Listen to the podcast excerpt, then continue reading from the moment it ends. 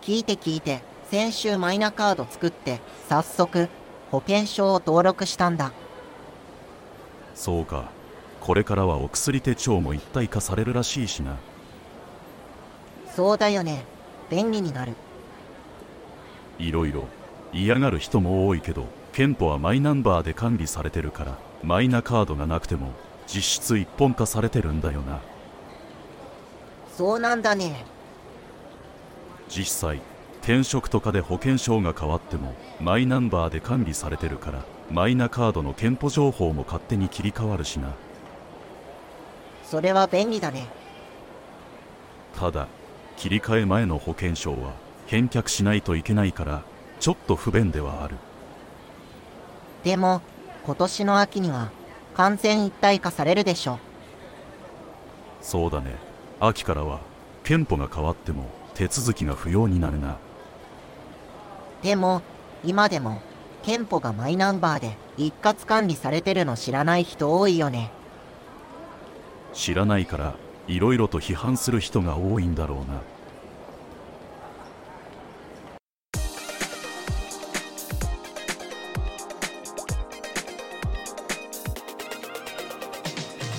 ラジオよんよんいち。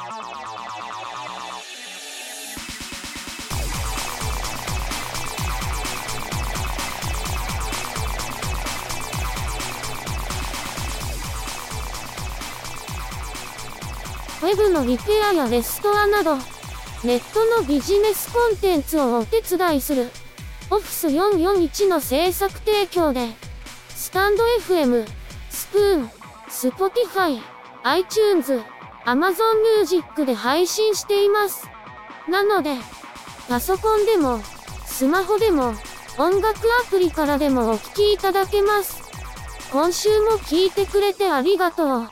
いつも通り、どうでもいいようなことをダラダラとお伝えしていきます。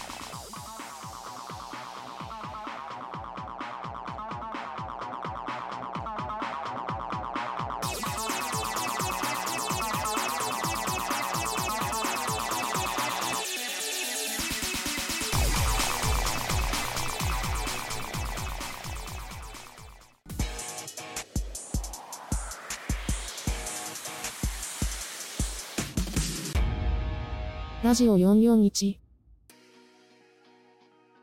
それでは、ミミちゃんのニュースコーナーです。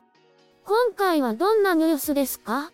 まず最初は、ツイッターブルーが日本でも開始された話題です。やっと、日本でも始まったんですね。そうなんです。すでにアメリカなどで開始されていた。ツイッターのサブスクプラン、ツイッターブルーが始まりました。月額料金は、ピーシー のブラウザ版がきゅうひゃくはちじゅうえんで、iOS のアプリ版はせんさんびゃくはちじゅうえんです。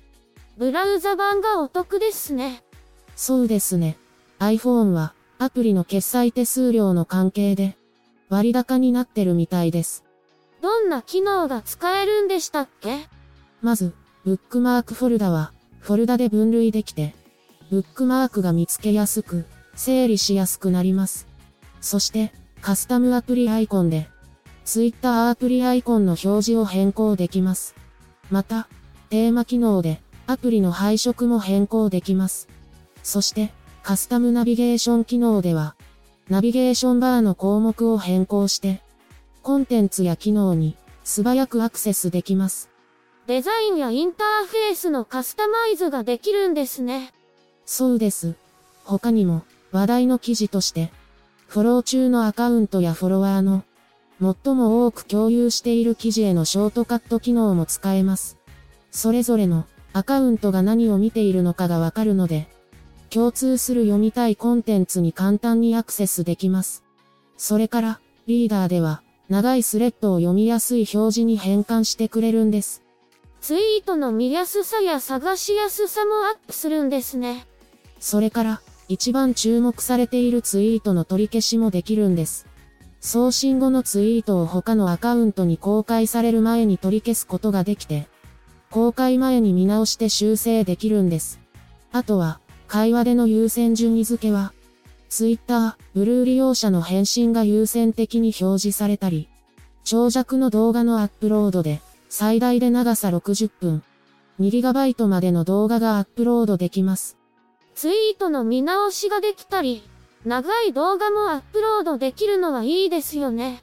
新規作成のアカウントでは、Twitterブルーが使えません。電話認証済みで、きゅうじゅうにち以上経過している必要があります。また、利用要件を満たしている必要があるので、誰でも Twitter ブルーが使えるとは限りませんし、申し込みから利用開始まで、ちょっと時間がかかります。そうなんですね。もともとは、オプション機能のサービスでしたが、それに加えて、情報の信頼性を担保できるようになっているみたいです。続いても、Twitter の話題です。ウェブアプリでも For You と Following のタブが変更されました。ウェブアプリでタイムライン表示の切り替え方法が変更されて、For You と Following タブに変更されたんです。うーん、なんかピンとこないかも。実際には、これまでのおすすめが For You タブに、フォロー記事の表示順の変更は Following になったみたいです。普段あまり使わない機能だから、やっぱりピンとこないです。次は、YouTube のショート動画で広告収益化が開始される話題です。ショート動画でも収益化できるようになるんですか?にがつついたちから YouTube ショートの広告収益化を開始するそうです。なるほど、そうなんですね。収益の元になる広告は、ショートフィード、動画と動画の間に表示されて、要件を満たすユーザーなら、近々 YouTube スタジオの収益受取タブから、申し込みできるみたいです。対象となるのはチャンネル登録者数がせんにん以上で、ショート動画の視聴回数が直近きゅうじゅうにちかんでせんまんかい以上のクリエイターだそうです。対象になるのは、やっぱり大変そうですね。さらに、今年は、投げ銭機能のスーパーサンクスも開始される予定で、YouTube、ブランドコネクトでは、ブランドとショート動画のクリエイターが連携できるようになるみたいです。動画を頑張ってる人には、ありがたいかもしれないですね。次は、ライン ライブ がさんがつまつでサービス終了する話題です。ライン ライブ が、終わっちゃうんですね。そうなんです。ライブ配信プラットフォームの ライン ライブ と、ライン ライブ ビューイングがさんがつさんじゅういちにちでサービスを終了するそうです。なくなっちゃうのは、なんか寂しいですね。ライン ライブ は、タレントやアーティストの配信が楽しめるサービスで、同じく有料オンラインライブができるのが ライン ライブ ビューイングでした。有名人の配信コンテンツだったんですね。終了の理由としては、昨今のインターネット市場の変化に伴い、経営資源を集中するために終了する、という話です。似たようなサービスはいろいろありますし、いわゆる配信アプリで有名人のコンテンツが増えてますからね。そうですね。今年は ライン ライブ 以外にもいろいろなネットアプリに動きがありそうです。今週もためになる話題をありがとうございます。来週もよろしくね。エイティーズ、エイティーズ。エイティーズ エイティーズ エイティーズ エイティーズ エイティーズ エイティーズ エイティーズ ラジオ。続いては エイティーズ ラジオのお知らせです。この配信はボスの三十郎が エーダブリューエー ラウンジで配信している音楽とトークの配信で、 エーダブリューエー の会員じゃなくても誰でも聞くことができるんですよ。毎週火曜日と木曜日土曜日の夕方にじゅうじからにじゅうさんじ頃までの配信です。ラウンジで共有する音楽ははちじゅうねんだいだけでなくにせんねんまでのにじゅっせいきの楽曲です。火曜日はさんにん娘特集です。そして木曜日はだいにかいはちじゅうねんだい女性ボーカルヒットを。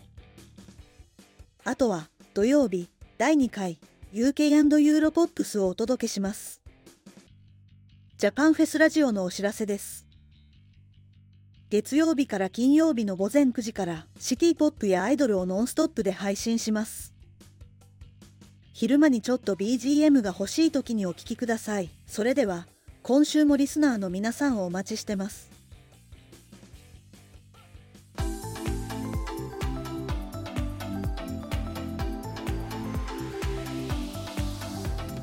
ラジオよんひゃくよんじゅういち。銭湯より帰る。中んだかり。子供や金貸しや先生や役人や痩せたのも太いのも一緒くたに。汗や油や表皮を流す裸の時。裸の楽しい時を経て、さて、再び湯水の中を生まれる時。ひょう、シマウマの実のような美しい毛皮なし。またぞろ、俺の真意、衣装の中。俺の形に髪を整え、髭。メガネを調布なし。光など口にくくみえ。立派やか。一人前になりすました。行く先は、名字、ところ番地の記された。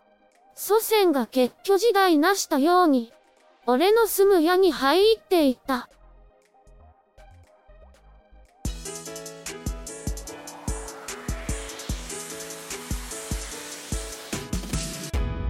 ラジオよんひゃくよんじゅういち。続いては、三十郎のながらじのコーナーです。それでは、三十郎よろしくね。先週は、京成杯を見ながら聞くラジオでした。結果は、にばんにんきのソウルオリエンスがいっちゃく、きゅうばんにんきのオメガリッチマンがにちゃくで、そして、さんちゃくはいちばんにんきのセブンマジシャンでした。スタートで、グラニットが飛び出し、にばんてで、シャンパンカラーが追いかけ後続が続く展開。コーナーで後続が追い上げ直線に入るとシャンパンカラーがグラニットに並びかけるところに外からソウルオリエンスが差し切り、そのまま先頭でゴール。その後ろから勢いよくオメガリッチマンとセブンマジシャンが追い上げ、それぞれにちゃくとさんちゃくでゴールしています。にちゃくにきゅうとうちゅうきゅうばんにんきで単勝ひゃくじゅうはちばいのオメガリッチマンが割って入ったことで、配当は生まれんから いちまんきゅうせんごひゃくななじゅうえんの万馬券となっています。日曜日の結果は的中率 ななじゅうごパーセント、 回収率 ひゃくごじゅういちパーセント でした。さて今週は エージェーシーシー を見ながら聞くラジオをお届けします。土曜日の夜にはエージェーシーシー を見ながら聞くラジオ予習編でこれまでの傾向を人気やオッズから考えます。予習編は土曜日の夜じゅうくじ頃に配信開始予定です。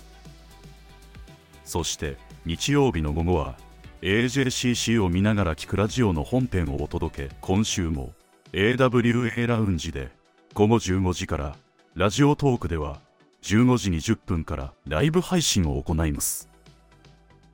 レース直前スタートなので馬券購入には役立ちませんけど、お耳汚しに聞いてもらえたら嬉しいです。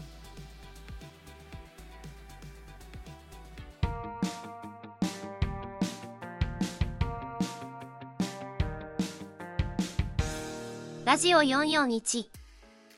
ラジオよんひゃくよんじゅういち、パーソナリティのアメリです。続いてはアメリのウィークリーのコーナーです。先週末は暖かい地域も多かったみたいですね。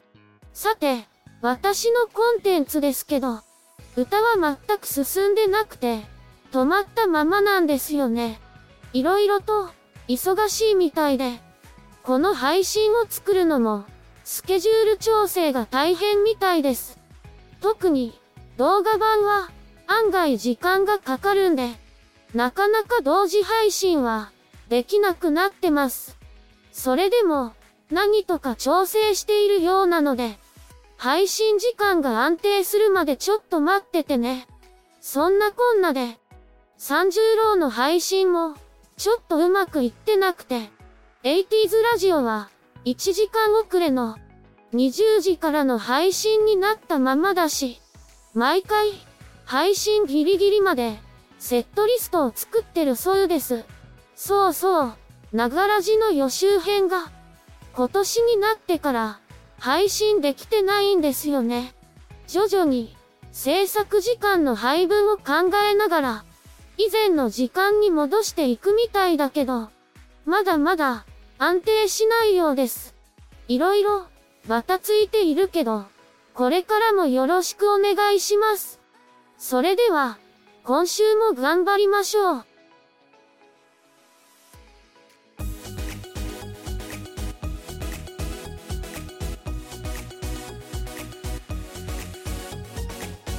ラジオよんよんいち。国保とマイナです。健康保険は、収入に関係することもあり、マイナンバーで管理されてます。例えば、国民健康保険から、各種社会保険などに、切り替わった場合、国保のカードを返却します。その際に、提出書類にマイナンバーの記載が、必要になります。もちろん、国保を取得する場合も、それ以外の健保に加入する場合も、マイナンバーが必要になります。そうなんです。各種健康保険とマイナンバーを一本化していなくても、あなたの健保情報は、マイナンバーで一括管理されてるんです。逆に言うと、マイナンバーで、健保は管理されています。それなので、マイナカードに健保を登録していなくても、登録していても、何ら変わりはないんです。違いは、マイナカードに一体化した方が便利。ということだけなんですよ。これって、案外知られていないかもしれませんね。あなたはマイナカード持ってますか？